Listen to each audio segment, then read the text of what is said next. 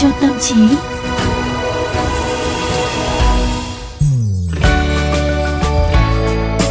Xin chào tất cả quý vị thính giả thân mến, Quang Quý và Tú Nhân rất vui được gặp quý vị và các bạn trong chương trình Vitamin cho tâm trí. Hy vọng là một chút vitamin buổi chiều sẽ giúp cho quý vị và các bạn có một tinh thần sảng khoái để chúng ta tiếp tục nốt công việc của ngày hôm nay các bạn nhé. Ừ, mới vừa nghe thôi cái việc là tinh thần sảng khoái nhưng mà chủ đề ngày hôm nay lại có một cái sự hơi ngược lại một chút xíu đó chính là sự nhàm chán trong công việc không hề ngược chút nào cả. Chúng ta có thể đang bị à, căng thẳng vì sự nhàm chán trong công việc nhưng mà qua chương trình này thì quý vị và các bạn có lẽ sẽ có một cách nhìn khác. Quang Quý có thấy là người lớn chúng ta ít tò mò hơn hẳn so với trẻ em không? Ừ, thiệt ra thì Quang Quý thấy là có đó. Nhưng mà nhiều khi quan quý nghĩ là có lẽ vì ít tò mò mà cuộc sống của người lớn sẽ ít thú vị và nặng nề hơn một chút xíu đó thu nhật đúng đấy, trong một nghiên cứu năm 2007 được đăng trên tạp chí khoa học, các góc nhìn về khoa học tâm lý, khi hỏi tới hơn 10.000 người từ 48 quốc gia, thì đa số đều trả lời rằng cảm giác hạnh phúc quan trọng hơn thành công, trí tuệ, kiến thức, các mối quan hệ và sự giàu có. Nhưng mà nghịch lý là đa phần chúng ta cũng tin rằng khi có thành công, trí tuệ, kiến thức, các mối quan hệ hay giàu có thì chúng ta sẽ hạnh phúc nhiều người theo đuổi những thứ đó cả đời để truy cầu hạnh phúc trong khi hạnh phúc không phải là đích đến mà là một cảm giác. Trong đó có một chìa khóa mà ai cũng có thể cảm thấy hạnh phúc đó là sự tò mò. À, và những điều mới lạ là thú vị thực ra là vẫn luôn ở quanh chúng ta. Nhưng mà khi tâm trí chúng ta đóng kín lại và quay cuồng với cơm áo gạo tiền thì mọi thứ xung quanh và cả cuộc sống của chúng ta nữa sẽ trở nên không còn gì thú vị nữa đúng không nào?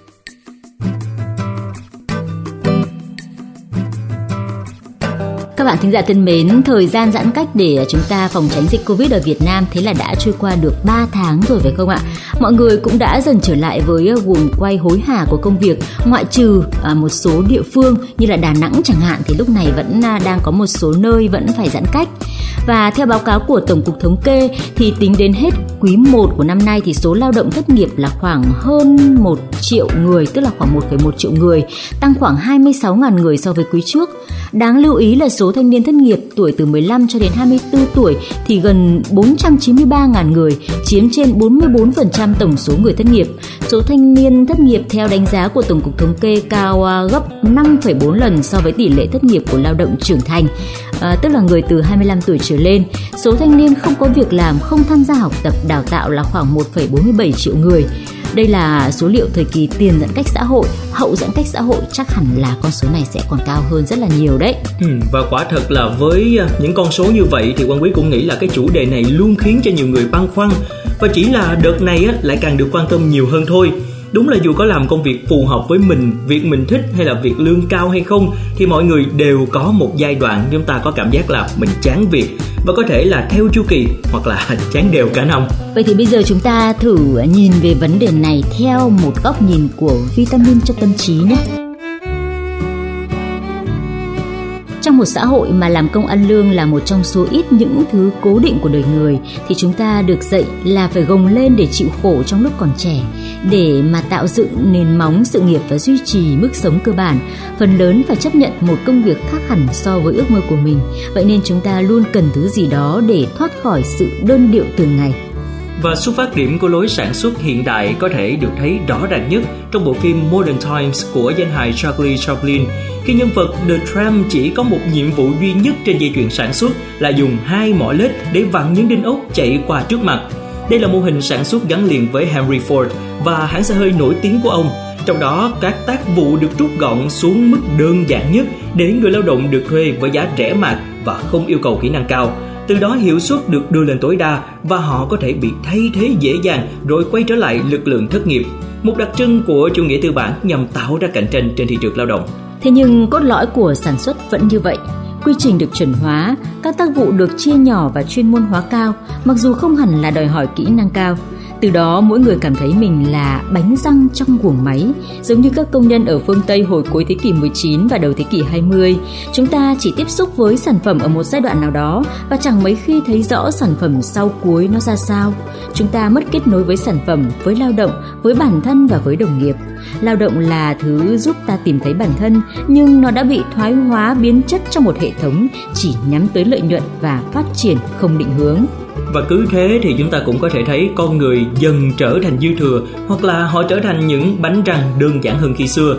Thất nghiệp tăng cao, phần lớn mọi người phải làm thêm vài việc tay trái, cho nên là sự tuyệt vọng khiến cho người lao động càng đặt ít tiêu chuẩn hơn với công việc chính thống. Những lời khuyên như là cân bằng công việc và đời tư thực ra là vô nghĩa. Khoảng thời gian nghỉ xả hơi, tắt liên lạc với công việc vẫn luôn là cần thiết. Nhưng mà suy nghĩ là có một điểm cân bằng công việc đời sống cá nhân lại chỉ là một ảo tưởng phi thực tế. Đời sống cá nhân không phải là giai đoạn sạc lại sức lực cho sáng ngày hôm sau, và công việc cũng chẳng hề có nghĩa vụ duy nhất là để kiếm tiền phục vụ cho đời sống. Lao động đúng là một phần thiết yếu của đời người chứ hai thứ ấy không thể bị tách ra để đối đầu nhau hay là đặt lên bàn cân. Và để tránh rơi vào tình huống này thì có lẽ phương án duy nhất áp dụng được cho cá nhân đó chính là sự tích cực thấu hiểu quy trình sản xuất. Bạn cần cảm giác tự hào khi hoàn thành sản phẩm sau cùng, để thấy là sức lao động của mình không hề là nhỏ bé, thấy sản phẩm như là một đứa con tinh thần. Và nếu không thể làm như thế thì còn lối thoát nào cho nỗi chán trường của bạn, đúng không? Trong cuốn sách Tại sao chúng ta làm việc của giáo sư nhà tâm lý học Barry Schwartz, ông đã phân tích khá kỹ lưỡng về những động cơ trong công việc và cách để duy trì động lực làm việc hiệu quả. Mà chúng tôi bật mí luôn nhé, động cơ quan trọng nhất trong công việc không phải là tiền đâu ạ. Ừ, và sự khen thưởng cũng như là trừng phạt bằng tài chính chỉ là có giới hạn thôi, thậm chí còn có thể là phản tác dụng nữa. Tác giả Barry Schwartz cũng đã kể một câu chuyện ví dụ tại một nhà trẻ ở Israel khi các giáo viên muốn các phụ huynh đến đón con đúng giờ, họ đã quyết định đưa ra một khoản tiền phạt cho những người đến đón muộn. Nhưng kết quả ngược lại so với kỳ vọng của họ. Trước khi mức phạt được đưa ra, 25% phụ huynh có xu hướng đến đón muộn và sau khi phạt tiền thì con số này đã tăng lên đến 40%. Và nguyên nhân là gì mọi người có biết không ạ? À? Là trước đó các phụ huynh coi hành vi đến đón muộn là không đúng về mặt đạo đức, còn khi bị phạt tiền thì họ sẽ coi nó như một khoản chi phí để được đến đón muộn và đơn giản là họ chấp nhận trả khoản phí đó. Mọi việc có thể tương tự với mấy chấm công hay là những khoản phạt chậm deadline của bạn hay không? Chúng ta ừ. tưởng rằng mình phấn đấu vì tiền và chúng ta được trả thêm tiền để phấn đấu. Nhưng mà cái vòng quay ấy không bao giờ khiến ta thỏa mãn cả và cũng chẳng hề hiệu quả với cả hai phía người lao động lẫn người sử dụng lao động chúng ta sẽ luôn làm việc tốt hơn và hạnh phúc hơn nếu cảm thấy công việc của mình có ý nghĩa. Quang quý có thấy thế không? Ừ đúng rồi. Và quả thật khi mà mình thấy công việc có ý nghĩa thì mình sẽ tập trung làm rất là tốt và mình sẽ cố gắng vì nó đúng không ạ? Ừ chúng tôi vừa mới đưa ra một góc nhìn. Vậy thì quay trở lại với đời sống hiện tại thì như thế nào? À, quang quý nghĩ sao khi mà giới trẻ ừ. ngày nay? Giới trẻ ngày nay làm gì? Trốn lên đà lạt nhưng một cách để quay lưng với à, mô hình lao động công nghiệp hiện đại. Hình như là tú nhân đang nghĩ tới cái trốn lên đà lạt rồi tú nhân cũng muốn có kế hoạch của mình, đúng không? Và th- thật sự á nha, đây chỉ là một cái miếng ugo dán tạm lên vết thương sâu thôi tại vì á cái việc mà chúng ta em ơi đi trốn với anh rồi đó cái kiểu đúng không? Sự từ bỏ trốn tránh đa phần xuất phát từ cái cảm giác là mình sợ thất bại. Vì khái niệm thành công trong thế giới hiện đại đã được bệnh chặt với vật chất và quyền lực chứ không phải là những điều có ý nghĩa với mỗi người như là thỏa nguyện mơ ước và cả phục vụ cộng đồng nữa chứ. Ừ, nhiều người trẻ chạy theo những cái cột mốc viển vông về tài sản cá nhân như là nhà cửa và xe cộ ở một độ tuổi nào đó. Và cái tự nhiên có thấy nhột nhột. Nghe tiếp lại nhá. Ừ. và việc truyền thông thổi phồng tầm quan trọng của chúng cũng à, chỉ làm tình hình tệ hơn thôi. Sự bất mãn sớm hay muộn cũng sẽ theo mỗi người vào tuổi trung niên. Ừ. khi những cái dấu hiệu của tuổi già đã đến mà những ước mơ thì vẫn còn dang dở nhiều người trẻ nghĩ rằng nếu sống mà không có ước mơ thì không khác gì một tâm hồn đã chết từ tuổi 25 Thế mà nhiều người lớn tuổi thì lại thấy ước mơ chỉ là gánh nặng trong khi các thể loại trách nhiệm công việc gia đình thì đã quá nặng nề rồi. Ừ, mà bên cạnh đó thì quan quý thấy á, là có những người trẻ lại chọn trốn tránh thì là tự huyễn hoặc mình là mới đang thực sự tự do. Nhưng mà thực ra, thưa quý vị, sớm hay muộn thì các loại trách nhiệm, các mối dây liên kết họ với xã hội sẽ lại rung lên. Và lúc ấy thì họ lại chẳng có một sự chuẩn bị gì, hoàn toàn bất lực và hoang mang. Chính xác. Vì vậy, chúng tôi nghĩ là có lẽ đối mặt hay từ bỏ đều là những cái lựa chọn cá nhân, những cái khoảng nghỉ luôn cần thiết. Nhưng mà quan trọng là ta cần ý thức được mục đích thật sự của mình và chấp nhận cái giá chúng ta phải trả đúng không Quang Quý?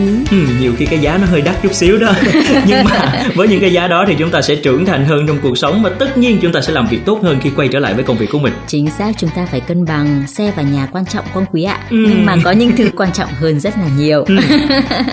và các bạn có nghĩ như vậy không rất mong sẽ nhận được cái sự chia sẻ của quý vị và các bạn về chủ đề chương trình ngày hôm nay nhé chúng tôi sẽ gặp lại các bạn vào 15 giờ 30 trên kênh VOV Giao thông ở tần số FM 91 MHz còn bây giờ thì thời lượng chương trình cũng đã hết rồi. Quang Quý và Tú Nhân xin chào và hẹn gặp lại trong những chương trình lần sau nha. Bye bye.